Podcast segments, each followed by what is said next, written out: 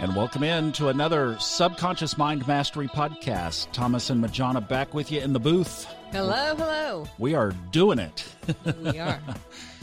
we got a topic that we wanted to unpack today that I think would be kind of fun and interesting. Plus, we have a good story to tell. So let's talk about intuition and as li- I love to say, because one of the early books that I read on this path and transferring and, and reforming my life was was by Malcolm Gladwell. Many of you know of his books and his work, and it was called Blink.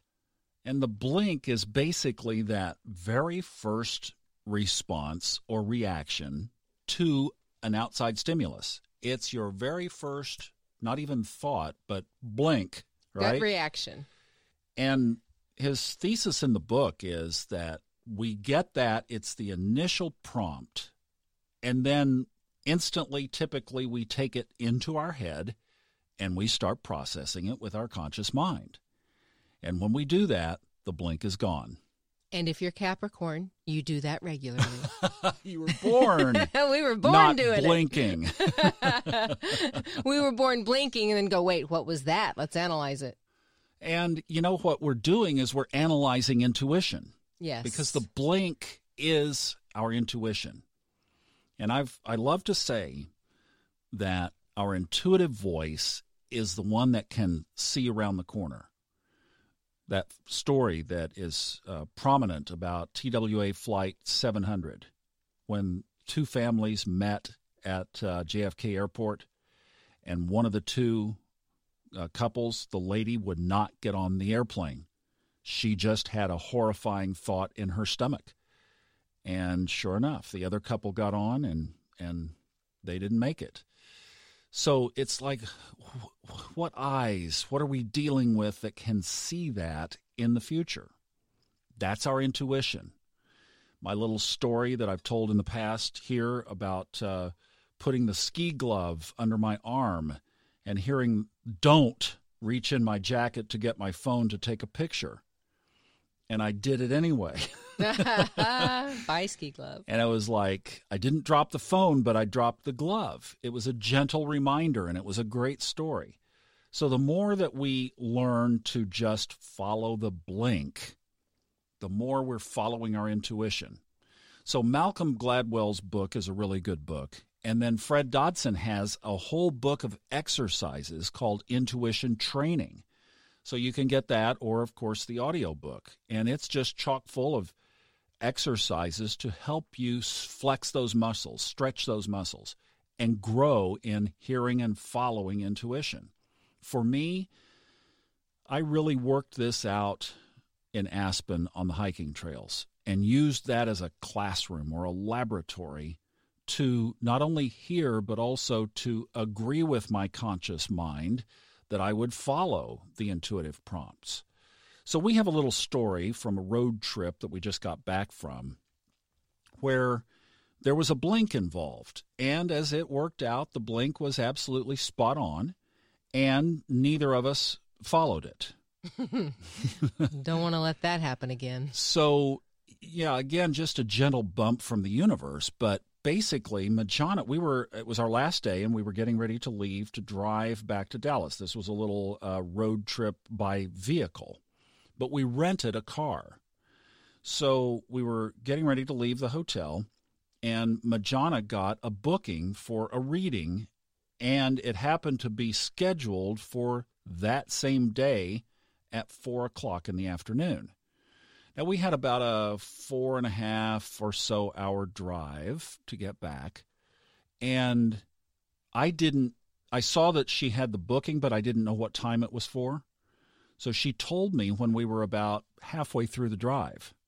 And my blink, right as she was saying it, was that's not enough time. In other words, we're not going to get back in time to do everything that we need to do for her to be calm and peaceful and not sliding into the reading, um, you know, with two minutes to spare. So I expressed, well, that seems a little tight.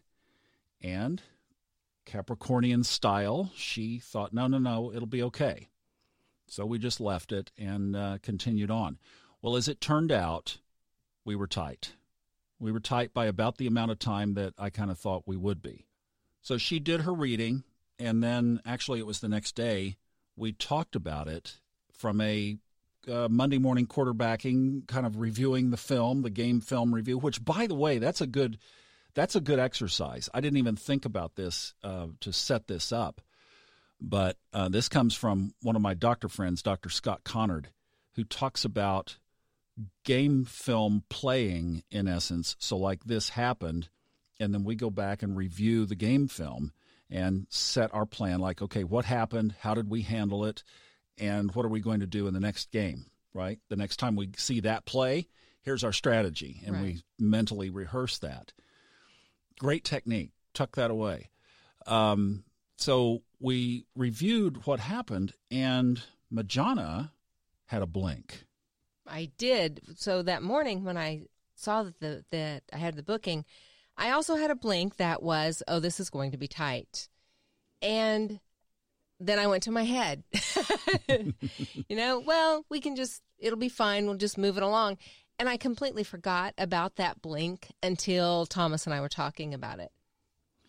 So the point is, the blink was right, and we both had it, and we both, I mean, we didn't move it forward. So in our game filming of that incident, what we established was number one, let's agree to be really intentional about, like, even for the next 30 days to change a habit, right?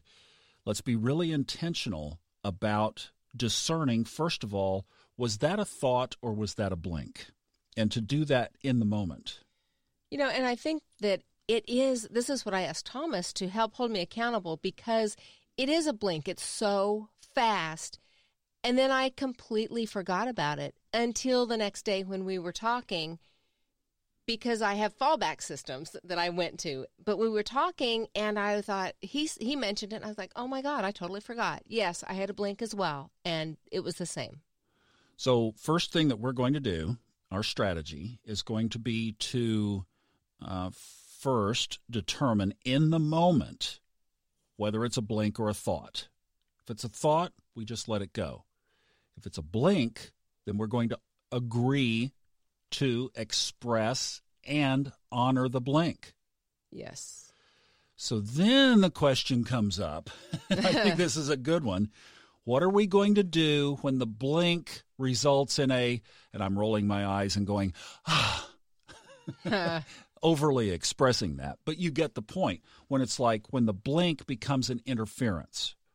So let's just replay that little scene that if I said, oh, wow, I just got a blink that that's too soon, that Majana could easily react because she now has to, and she was actually driving, because now she has to pull over, get out her computer, find the email, email the person, ask apologetically for more time.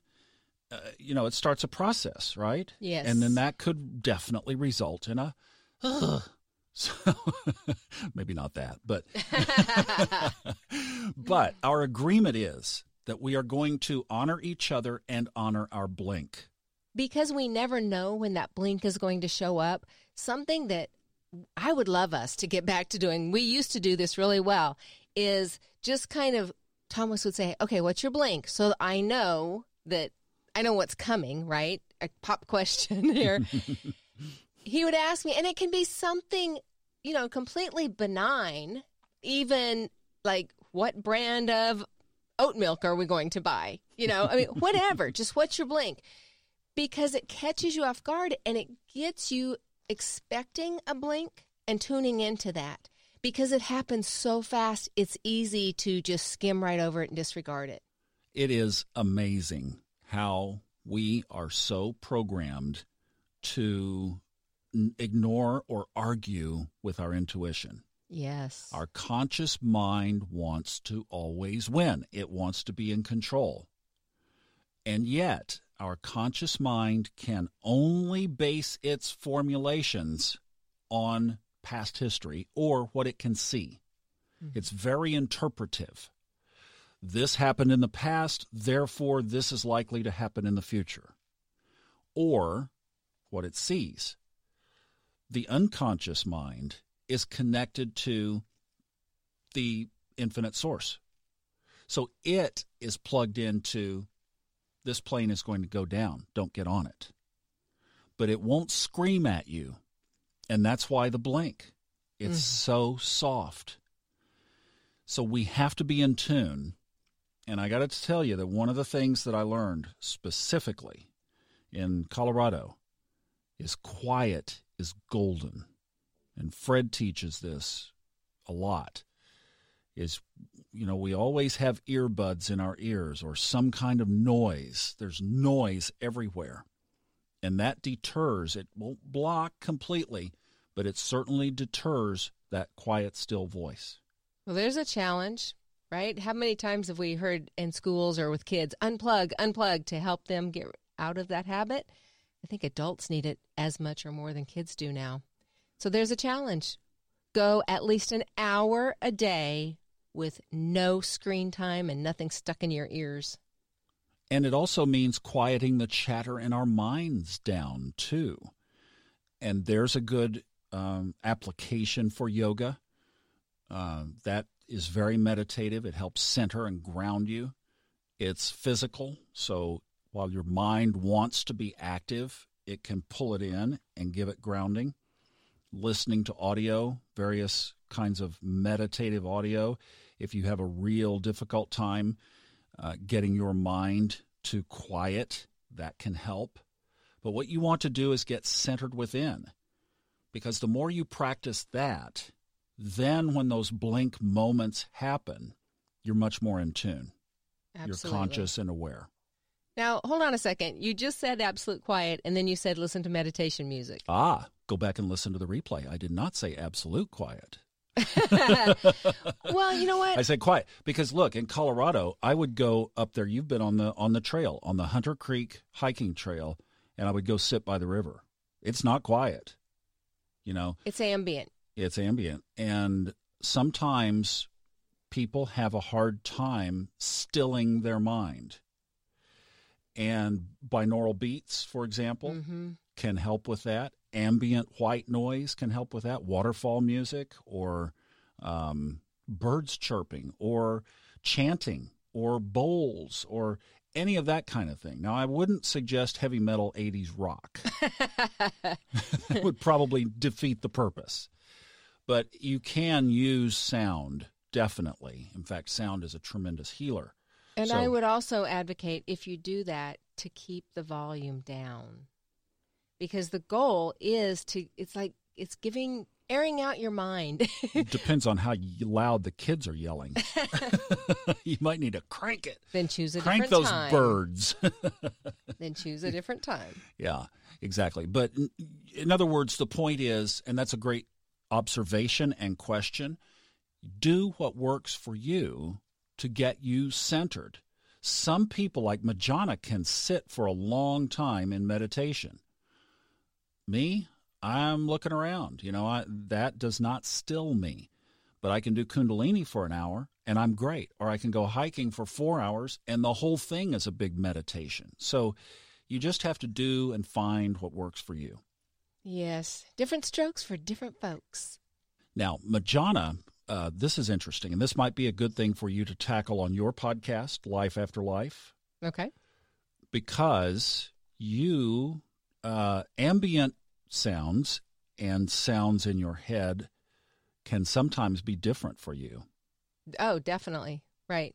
So for me, for a long time, I had to use an ambient noise of some sort, but keep it low to block out all of the sounds from the other side of the veil, all of the conversations because sometimes it's like being at a cocktail party. There are so many conversations going on, and even though I may not be hearing each conversation loudly and clearly, just like at a cocktail party, it's constant conversation and it gets exhausting and a headache. So I would use a some sort of an ambient noise or white noise to block that out. So now if I'm not at a cocktail party in my uh, with the veil on the other side of the veil, to me, any sort of an ambient noise is too much. It's it's still noise. So that's why I can sit in silence. When I can find some silence, it is golden. and that's not just silence in the environment, right? Right. Yeah. Yeah. Well, try the uh, my prescription for you is some good old 1980s heavy metal rock on Pandora. oh no, no, no. that would do it. All right. So listen for the blink and follow it. Yes. I hope that helps. I really do hope that helps. And you know, when we talk about the subconscious mind, that also is a direct application of our subconscious. So definitely uh, hope that helps. And and uh, if you have any thoughts around that, post them in our Facebook group. You can do it in Subconscious Mind Mastery podcast listeners or Majana's Life After Life podcast listeners. And if you're not part of either of those groups and would like to be, all you have to do is just hit the join button and we'll let you in the door. We'd love to have you. All right. Thanks Hey, so much. Oh, yeah. Thomas, what's your blink? What are we having for dinner? I've already eaten. Ah. oh, no cooking. Yeah. All right. You guys enjoy the journey. We love you. Bye bye. The opinions on this podcast are those of the host, based on personal experience only, and are not intended as medical or psychological advice. If you are experiencing symptoms that require professional treatment, please contact a licensed medical practitioner.